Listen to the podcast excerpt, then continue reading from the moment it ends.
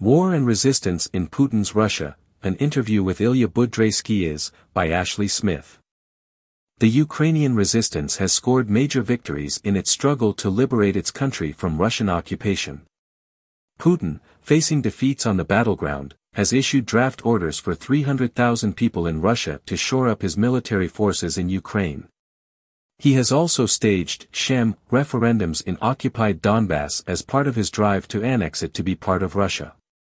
Tempest's Ashley Smith spoke with Russian Marxist Ilya Budraitskis about the war, the resistance to the draft, and the future of Russia. Ilya Budraitskis, the author of Dissident Among Dissidents, Ideology, Politics, and the Left in Post-Soviet Russia, which is a finalist for this year's Deutscher Prize. He writes regularly on politics, art, film, and philosophy for e-flux Journal, Open Democracy, Jacobin, and other outlets. He teaches at the Moscow School of Social and Economic Sciences and the Institute of Contemporary Art Moscow. What impact has Putin's mobilization order had in Russia? How is it being implemented and who is most targeted for the call-up? How many are being drafted into service? How has this shifted consciousness in Russia about the war? The scale of the mobilization is hard to determine but it is clearly much larger than the publicly stated call-up of 300,000 people. It is not a partial mobilization. They are drafting all sorts of men, some in their 20s, many in their 30s and 40s, and some more than 50 years old. Putin has even mobilized people with chronic illnesses. It is happening all over Russia from Moscow to the republics. Like always happens in this autocratic state, the local authorities, as they did in the last quote election when they cooked the books to increase numbers voting for Putin's party, are trying to prove their loyalty to the regime, boosting the numbers they draft in cities and towns. People speculate about the scale of the mobilization because the document announcing it included clauses, which were not made public, that could bring the actual number of draftees to as many as a million. So, people are really scared. They understand that this mobilization could engulf almost anyone. It has provoked widespread panic. As many as 260,000 people, mostly men, have fled the country. They have fled in different directions. The main destination has been Kazakhstan. Officials there have reported that about 90,000 people have entered the country since the declaration of mobilization. This wave shows no sign of stopping at this point. There are already huge lines at the borders not only of Kazakhstan but also Georgia and Finland. People have to wait as long as two or three days in their cars before they can get across. Most of the people who have fled are not activists. They don't have any clear political position, except that they do not want to be conscripted to fight in Putin's war. It is implicit resistance to the regime and its imperialism. Of course, there are some political activists who tried to stay in the country and organize in face of months of repression that are now leaving. Any activist who remains in the country is a target for the draft, especially those arrested on protests. Some of them are immediately deployed to Ukraine. The regime will likely close all the borders and stop the outflow of people. Already there are some restrictions. The border guards are beginning to interrogate people to determine if they were served papers. They deny the right to leave to those who are on the conscription list and, at least at this point, let the rest through. The huge number of people seeking refuge in Kazakhstan and Georgia is already causing problems for those countries. For example, in the north of Kazakhstan, there are simply not enough hotels or places for these people to find shelter. Some Kazakh volunteers are helping people to find a place to stay. In one case, in Uralsk, a mainly Russian-speaking city in northwest Kazakhstan, the director of a local cinema invited all the Russian refugees to stay there. Now, hundreds of people are sleeping there. Putin's mass conscription has also triggered a new wave of protest. What is the nature of the protests? What are its slogans? Who is coming out to protest? How organized is this resistance and does it have the potential to challenge Putin's rule? There are two kinds of protests that have developed.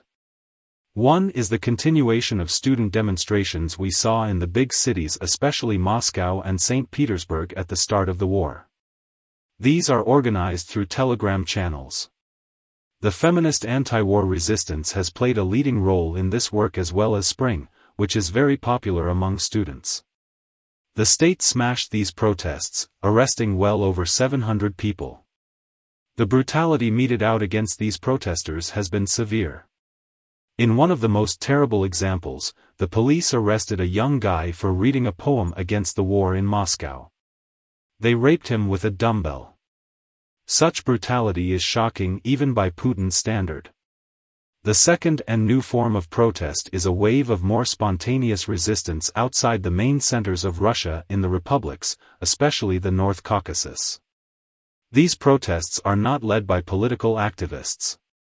They are just local people who do not want to be sent into this horrible war. People have organized protests to stop the conscription of men, even going so far as to beat up the officers who are serving papers. In other cases, there have been quite large demonstrations. The most impressive one so far was in Dagestan in the North Caucasus. This is a mainly Muslim republic and one of the poorest areas of Russia. Unsurprisingly, it has also been a disproportionate source of soldiers for the war and those have suffered some of the highest rates of casualties and deaths. Putin's mobilization provoked a serious protest in the capital, Makhachkala, as well as in some of the villages. Crowds of people, men and women, tried to demonstrate against the police and military officers who were sent to coordinate the mobilization. Like elsewhere, the protesters were smashed by the police and military. Dozens of people were arrested. Nevertheless, such demonstrations have serious potential to grow not just in Dagestan, but also in other areas in the Caucasus. Similar protests have exploded in Siberia. In Yakutsk, hundreds of women organized an impressive peaceful demonstration to stop conscription. While they were largely spontaneous, people have started to coordinate them over local telegram channels and other social media. This has led local authorities to back off the most extreme repression. The local officials are quite worried that the resistance could get out ahead of their ability to control and repress it. So, they may concede that they made mistakes in the mobilization and that they will try and limit the number of conscripts. Now, I want to stress that both sets of protests are not just against the mobilization order. They are also against Putin's invasion and occupation. They have anti-war slogans and chants. And even if they are just against the mobilization, that in and of itself is anti-war. Here's an example of this anti-war consciousness in the protests. It happened in one of the republics and was broadcast on local TV. A woman tried to convince the man he was serving conscription orders to that it was his duty to defend Russia by fighting like previous generations who fought in the Great Patriotic War, World War II. The man responded, My grandfather fought for our motherland in that war, but this war is not to defend the motherland, it is just about politics.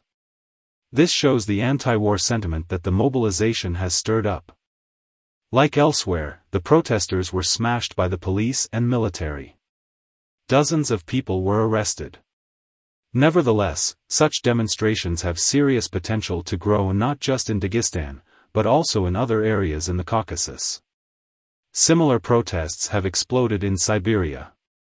In Yakutsk, hundreds of women organized an impressive peaceful demonstration to stop conscription. While they were largely spontaneous, people have started to coordinate them over local telegram channels and other social media. This has led local authorities to back off the most extreme repression. The local officials are quite worried that the resistance could get out ahead of their ability to control and repress it. So, they may concede that they made mistakes in the mobilization and that they will try and limit the number of conscripts. Now, I want to stress that both sets of protests are not just against the mobilization order.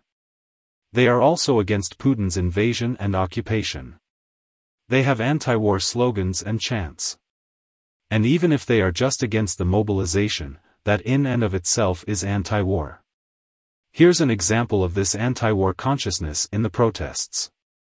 It happened in one of the republics and was broadcast on local TV. A woman tried to convince the man he was serving conscription orders to that it was his duty to defend Russia by fighting like previous generations who fought in the Great Patriotic War, World War II. The man responded, My grandfather fought for our motherland in that war, but this war is not to defend the motherland, it is just about politics. This shows the anti-war sentiment that the mobilization has stirred up. Up until this mobilization, Putin seemed determined to avoid such a call-up of the broader population. Ukraine's recent victories have clearly changed the whole situation and is putting Russia on the defensive. Is there a shift inside the state and ruling class about the war?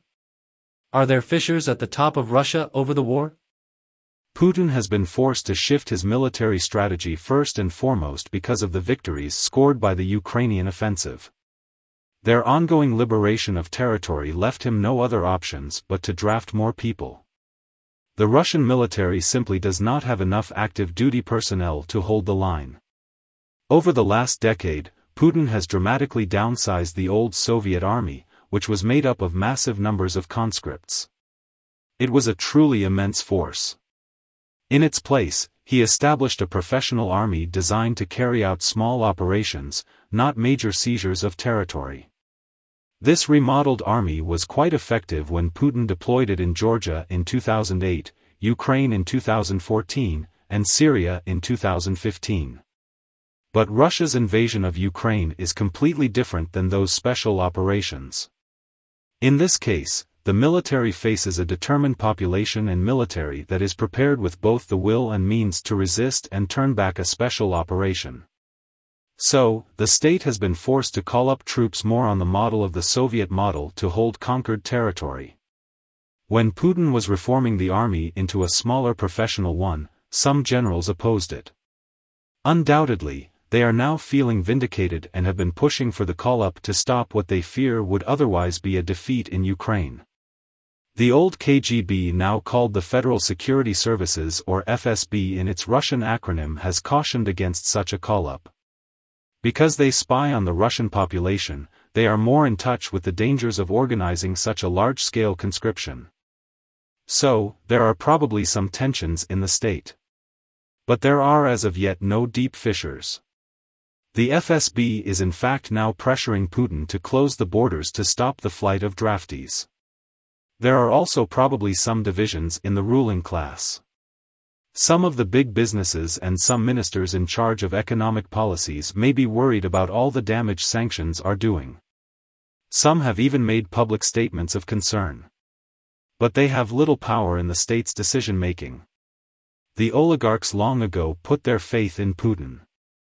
And anyone in the lower echelons of the state merely takes orders.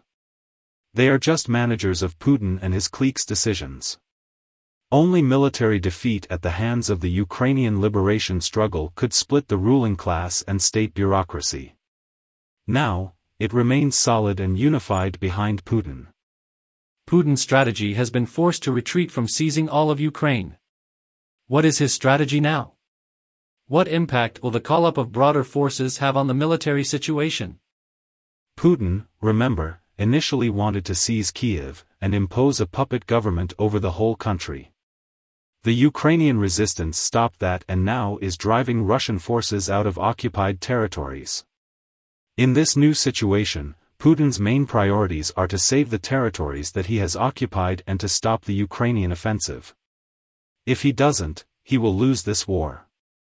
So, he hopes to freeze the battle lines in place and dig in deep to hold what they have conquered. That's why they ordered the mobilization. They will deploy as many soldiers as possible, even with inadequate training, to slow down the Ukrainian offensive. They have no plans for any offensives at this point. We need to be clear, however, that he is not giving up his goal of the full conquest of Ukraine. He just can't carry that out right now, and instead must hold on to occupied territory, and buy time for a future offensive. As part of that, he is now organizing referendums to set up the annexation of parts of Ukraine. He's also drafting Ukrainians into the Russian military there. What impact will that have in Russian occupied territories? These referendums are a sham. He organized votes at gunpoint. Russian authorities forced people to vote in favor of annexation. Of course, some did so willingly, but most under duress, and many hid or have fled. Russia organized this vote to send a signal to people in the territories that they are now Russian subjects and that Russian forces are there to stay forever. The only option they have left is to accept the Russian-backed authorities. The aim is to make these Russian territories and declare that any attack on them is an attack on all of Russia. That in turn justifies their call-up of forces in Russia to, quote, defend the motherland. They will intensify their repressive rule in the occupied territories. Already they are fighting a low-scale insurgency led by Ukrainian partisans against the occupation. These resistors have killed dozens of police and local administrators. To defend their rule, the Russian military is replacing local Ukrainians with Russian bureaucrats. Thus, the local administrations are becoming openly colonial governments. Faced with all this, many Ukrainians have fled their homes to elsewhere in Ukraine, some earlier and many more now. Russia, however, is now closing down the checkpoints to stop their flight. Amidst these desperate moves by Putin, Zelensky has made appeals to Russian soldiers to surrender or escape from conscription. Some may heed that call. Regardless, this will not be a peaceful occupation. Up until recently, Putin has been able to win at least tacit support for the war from other states, especially China.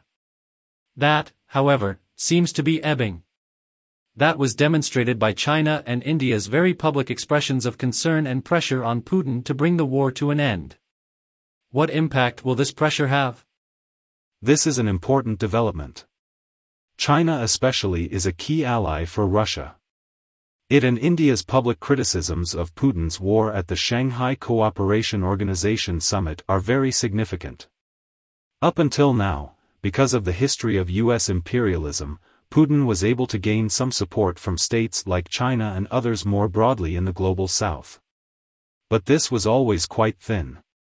Putin's attempt to present himself as a kind of leader of the Third World in the struggle against the global North was never very convincing.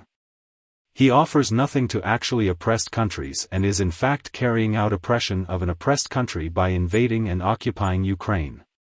While Putin has tried to justify all this with his hollow rhetoric of anti-imperialism, he more often turns to various conspiracy theories, especially one he repeatedly invokes, the Golden Billion Theory, and that has no purchase on almost anyone outside the far right. According to this theory, the West has a plan to exterminate everyone on the planet except the golden billion people who live in their countries. Obviously, this has little to do with reality as the Western powers depend on the labor, resources, and markets of the whole world.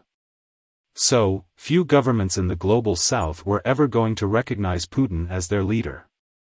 And certainly, now with Russia facing defeat, they are more likely to become critical, as their collective vote to invite Ukrainian President Volodymyr Zelensky to address the recent UN meeting demonstrates.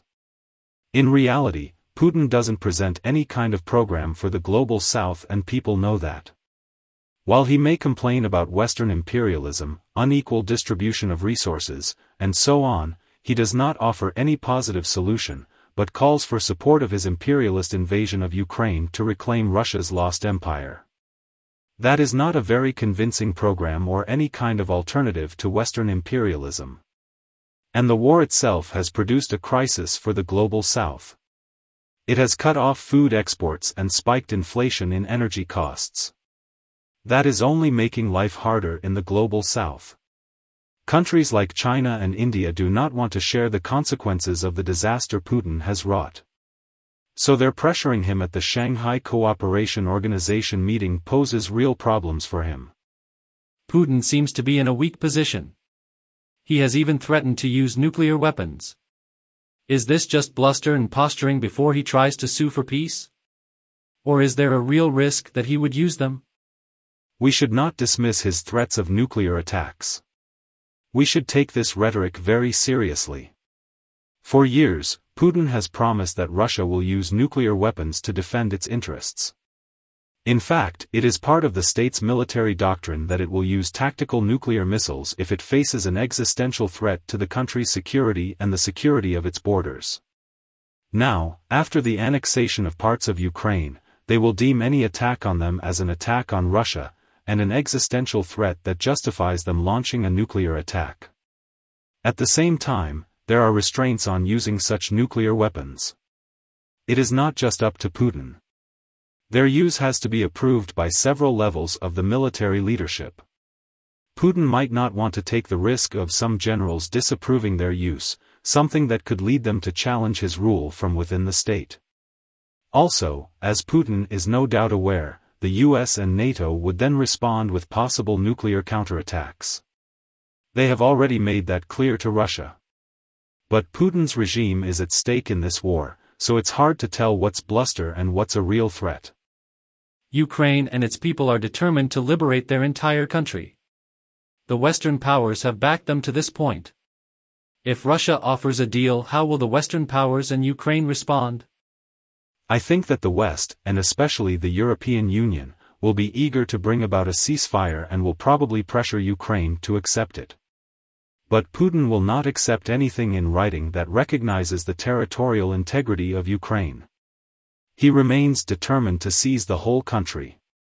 And for their part, Ukraine is determined to liberate all of its territory from occupation, including Donbass and Crimea. So, any deal is off the table, and any ceasefire will likely be temporary. We have been through this before back in 2014, when Russia seized Crimea and established the so-called People's Republics. The conflict froze, but then broke out again, under a decade later.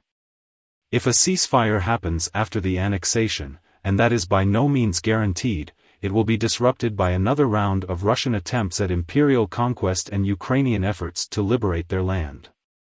The only way out of this scenario is the end of Putin's regime. Its very existence is tied up with this imperial war. If it remains in power, the war will go on. It will only end with the downfall of the regime. One final question. Russian society seems tremendously destabilized by Putin's enormous setbacks, Western sanctions, and now resistance to the draft. It has a feel of the kind of crisis that precipitated the Russian Revolution in 1917 war, defeat, internal crisis, and stirring of resistance to the regime. Where is Russian society headed? The combination of the war, the sanctions, and especially the mobilization have caused a severe and growing crisis in Russia. There is no doubt about that. But the regime remains resilient. It has been able to smash each round of protest in the main cities of Russia. In the Caucasus, the local authorities have to be more careful. They never just repress protests. They know that police attacks could trigger even bigger protests. So, they always use a combination of police repression and concessions. So, the regional resistance is perhaps the most important. It has the greatest potential right now to sabotage the mobilization and challenge Putin. But in the main cities, people are looking for individual means to escape the country rather than risk organized resistance and get smashed. Other people don't have the money and opportunity to try and leave the country. So, they hide in their apartments or flee to the countryside where they can lay low and avoid the authorities and remain in hiding. Of course, this will create chaos as people fail to show up at their jobs, compromising an economy already weakened by sanctions. All of this will weaken Putin's base, which has already been reduced dramatically. But this is not active resistance, yet. His regime has relied on passive obedience, which was premised on security in private life. Now that is being threatened by the war, sanctions, and mobilization. If it continues to be compromised, it will create serious challenges for Putin to hold on to his base of support. But there is an enormous gap between individual solutions to the crisis like flight from the country and hiding in villages and active resistance to the regime. Remember the Russian Revolution did not happen right at the start of World War I. It took three years of bloody war as well as social and economic crisis for workers and peasants to overthrow the Tsarist regime. We are just at the very beginning of the process today. It will take some time for the organized political and social forces to come together and threaten Putin's rule. For now, I think we will see a continuation of a pattern of individual resistance and broader passive obedience. And we should not underestimate the remaining support the regime has. Even with the hundreds of thousands fleeing conscription, there are a lot of people that are joining the army now. They believe the propaganda from the regime about defending their homeland from attack. So, we are at the beginning of a crisis. But we should be clear, this crisis can only be overcome by the fall of Putin's regime. That is the only way to bring an end to this war. Ashley Smith is a member of the Democratic Socialists of America in Burlington, Vermont.